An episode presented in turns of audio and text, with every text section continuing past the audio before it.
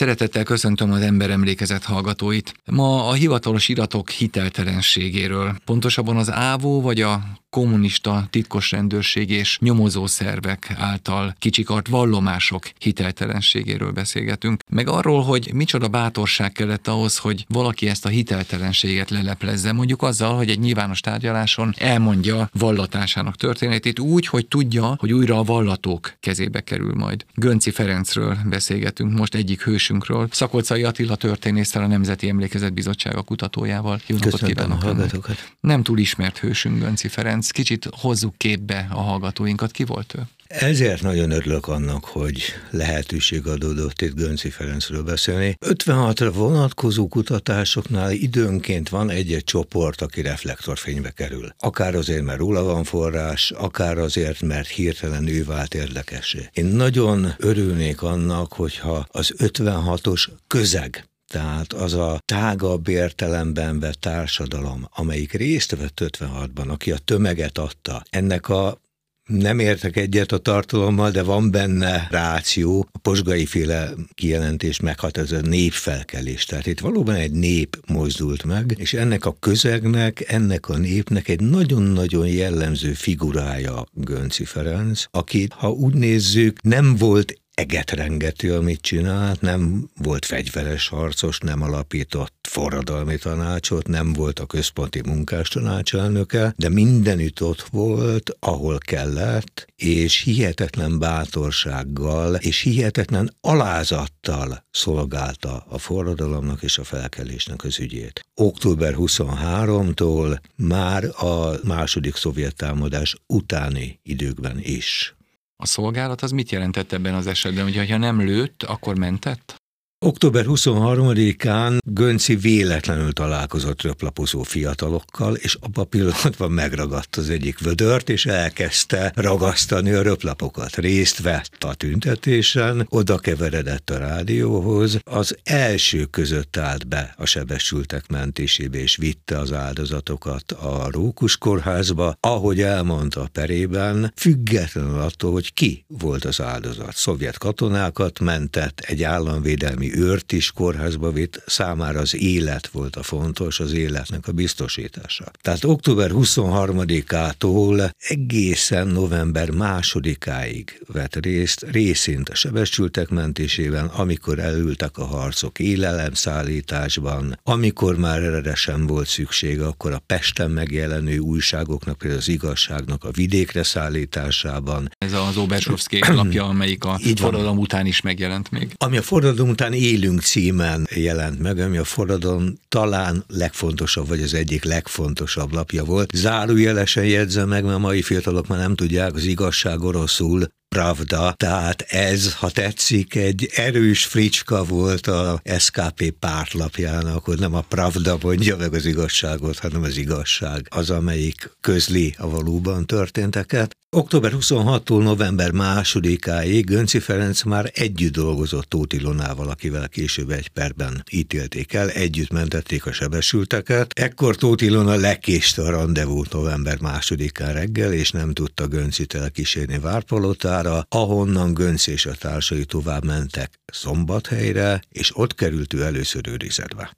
Szombat helyett nagyon hamar foglalták el a szovjetek, ugye a nyugati határ miatt egy nagyon fontos pont volt, nagyon erős államvédelmi őrséggel, helyőrséggel, ha úgy tetszik, és ott tartották őrizetben november 7-ig, többször kihallgatták, nagyon kíváncsi vagyok ahol a orosz levéltárakban nyomok kell, hogy legyen a jegyzőkönyvének, egyelőre nem ismerjük. Hetedikén szabadlábra helyezték, és amikor már közlekedni lehetett, azonnal följött Budapestre.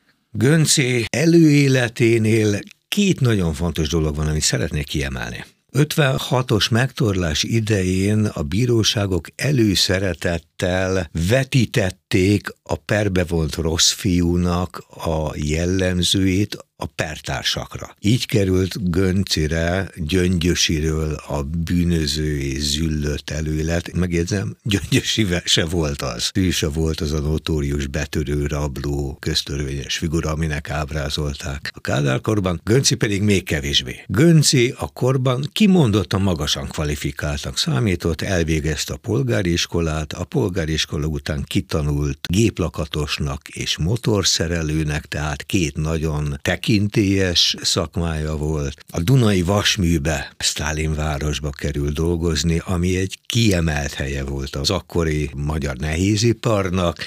Nem munkásként dolgozott nagyon hamar, hanem a Vasmű című üzemi lapnak lett a először bedolgozó újságírója, majd szerkesztőbizottsági tagja, ahonnan átigazolta a Fejér megyei néplap.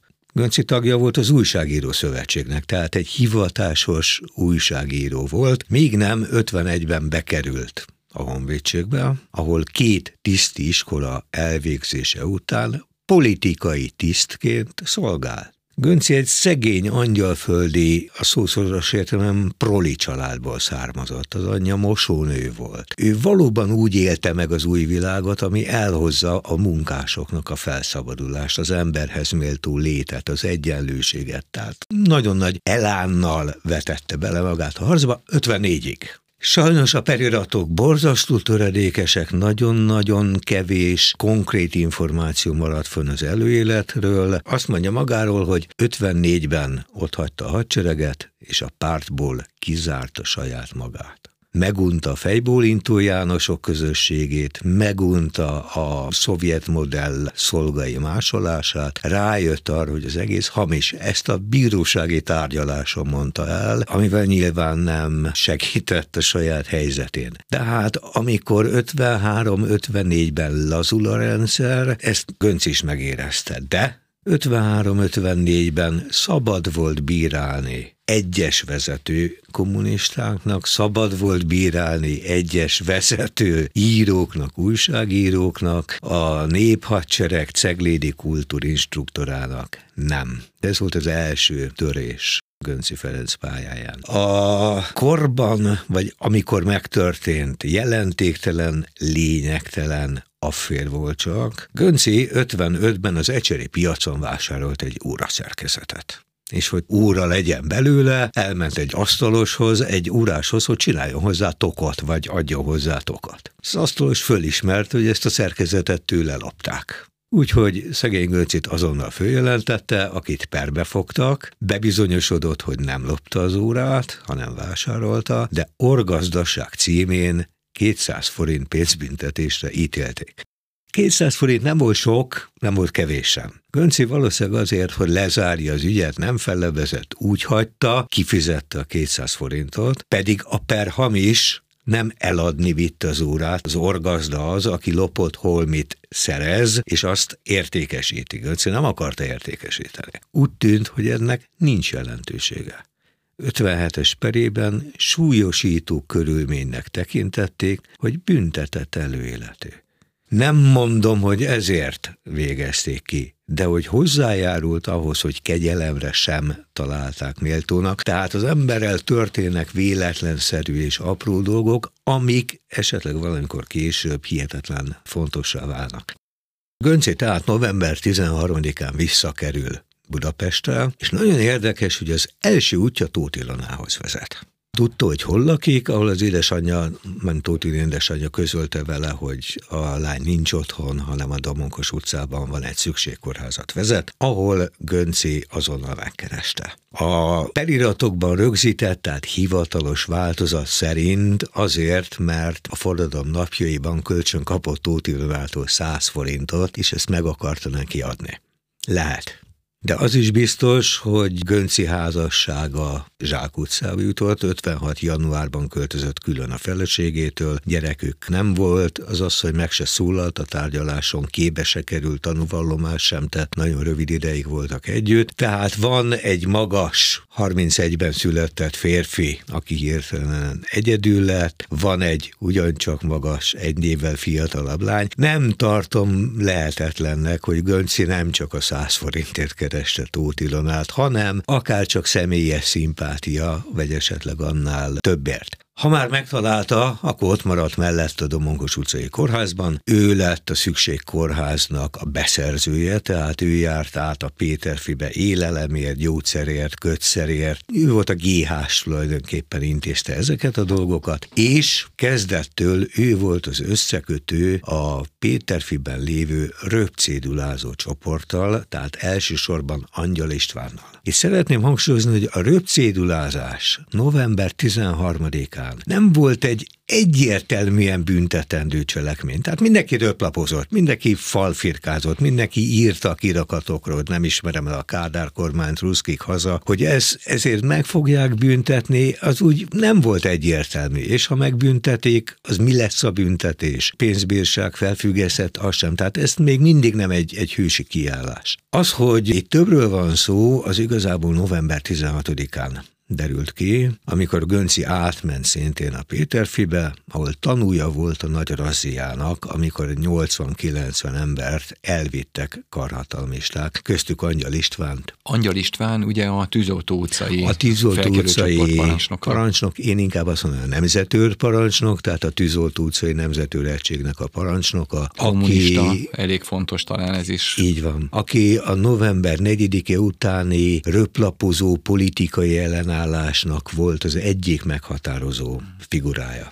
Göncék és a Domonkos utca is tőle kapta a szövegeket. Gáli és Gönci találkozása adta meg a lehetőséget az élünk megjelentetésére. Gáli közölte, hogy a Domonkosban van egy stencilgép, és van egy bátor fiatalokból álló csoport, aki többé-kevésbé használni is tudja a stencilgépet, és hajlandóak terjeszteni a röplapokat. Gáli pedig azt mondta, hogy ők pont ilyesmit kerestek, mert a Péter Fiből elvittek minden felszerelést. És így történik meg, hogy Gáli és Obersovszki az én datálásom szerint másnap november 17-én átmennek késő délután a Domonkos utcai kórházba, ahol megszületik az élünk első száma. Ami probléma, hogy én általában ávónak nevezem, mert ugyanazok ugyanazt ugyanott csinálták, ugyanazokkal az eszközökkel, tehát hogy most éppen ávó, AVH politikai rendőrség ennek nincs különösebb jelentősége.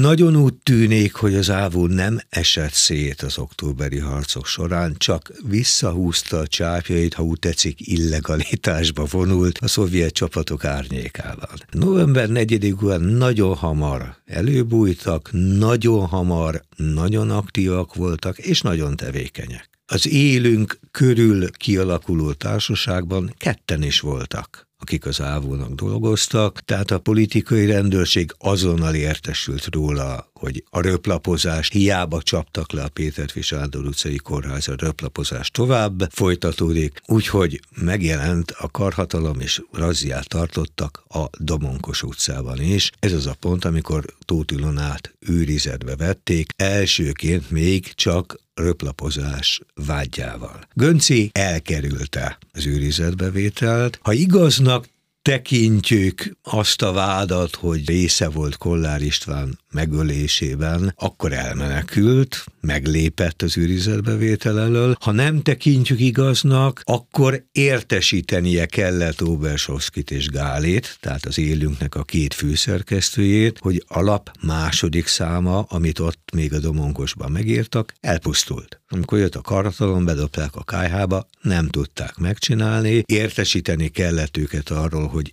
ezt a társaságot is fölszámolták, ha tovább akarják vinni a munkát, akkor azt máshol másokkal kell csinálni. Ezt követően Gönci folyamatosan tartotta a kapcsolatot Gálival is, Ubersovszkival is. Ő az egyetlen ember, aki az élünk összes megjelent számának az elkészítésében részt vett részint a gépelésben, részint a stancilezésben, részint a sokszorosításban, de nem véletlenül tértem ki az ő újságírói múltjára, nagyon valószínű, hogy írása is megjelent. Az RB azt hiszem 695-695 című kis rövidke írás arról, hogy a karhatalom egy ilyen rendszámú kis terautóval szedi össze a felkelőket, akár még a kórházi betegágyról is. Több szempontból nagyon-nagyon valószínűleg látszik, hogy ezt Gönc írta. Túl azon, hogy az élünk szerkesztésével részt vett, bevonták a Nagy Budapesti Központi Munkástanács tervezett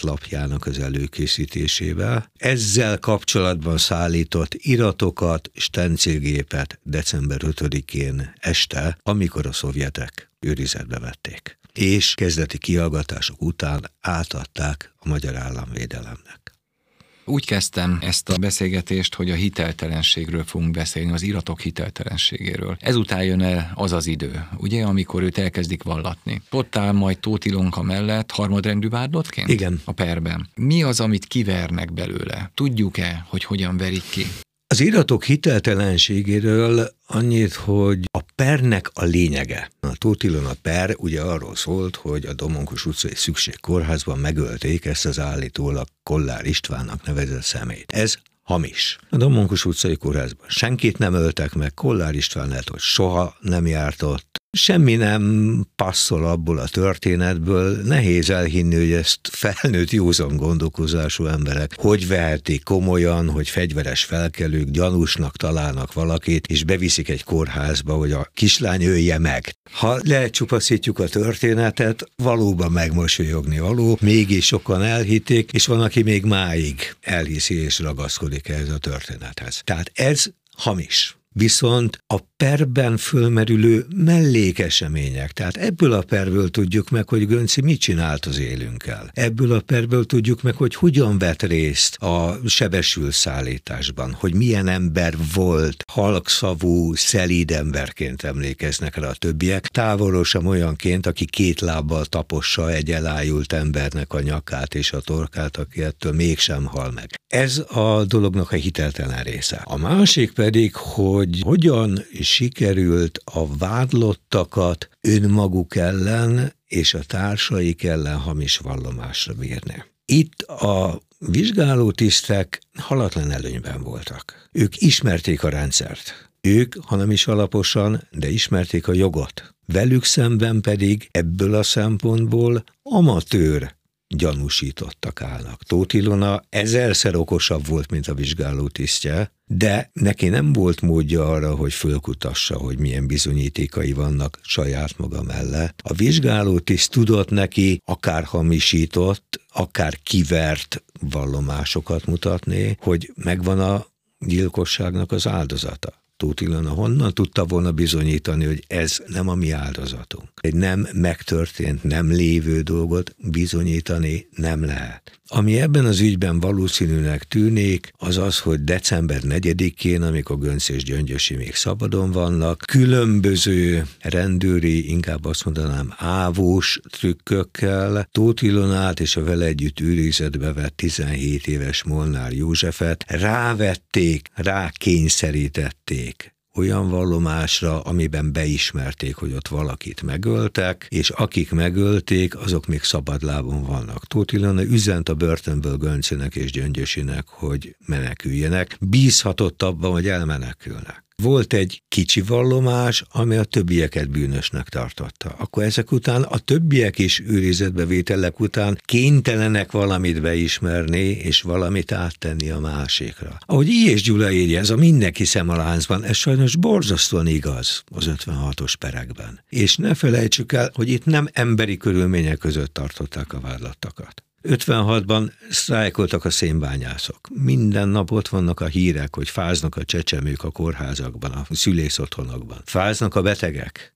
Miért az ellenforradalmároknak fűtsék be a börtönt? Nem volt rendesen élelem. Miért az ellenforradalmárok kapjanak enni? Miért a bűnözők kapjanak enni. Ezek az embertelen körülmények között tartott emberek, ezek a jogi támogatást, jogi segítséget nem kapó emberek ügyvéddel, a tárgyalásig nem találkoztak ügyvéddel.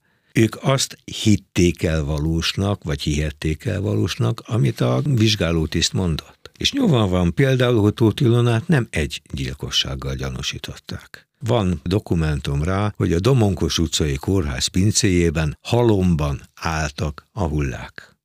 Tóth Ilona okkal gondolta, vagy győzhette meg róla a vizsgáló tisztje, hogy én elejtem a halomban állnak a hullákvádat, ha te beismersz egyet. Ha ti hárman öltetek meg egy embert, akkor azt még meg lehet úszni élve. Ha nem vállalod el, én rád fogom nyomni a halomban álló hullákat, és akkor biztos a kötél. Tehát ez az együttműködésre, kollaborációra bírás, a másik befeketítése. Gyöngyösét megvádolták például azzal is, hogy tömeges nemi erőszakban vett részt.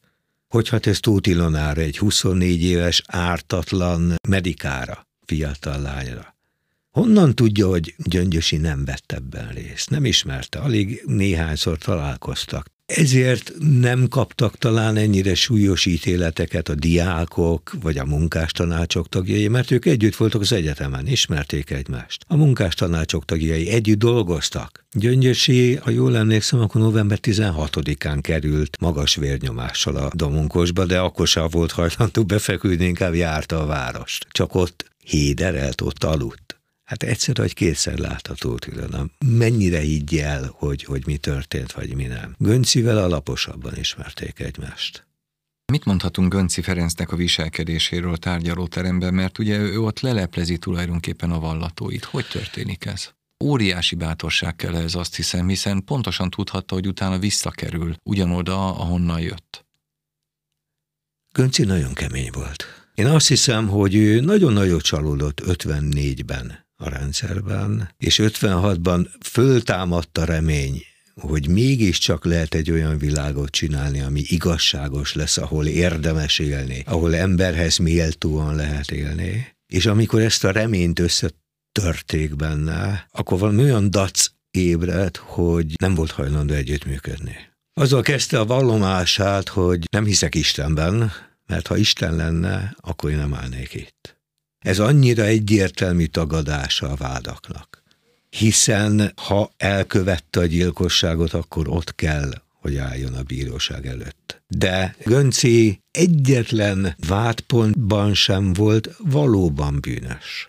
Gyilkosság nem történt, áldozat nem volt, tehát az óráját nem lophatta el, az óra felismerése is bizonytalan. Állítólag találtak nála egy pisztolyt, ami nyomtalanul eltűnt.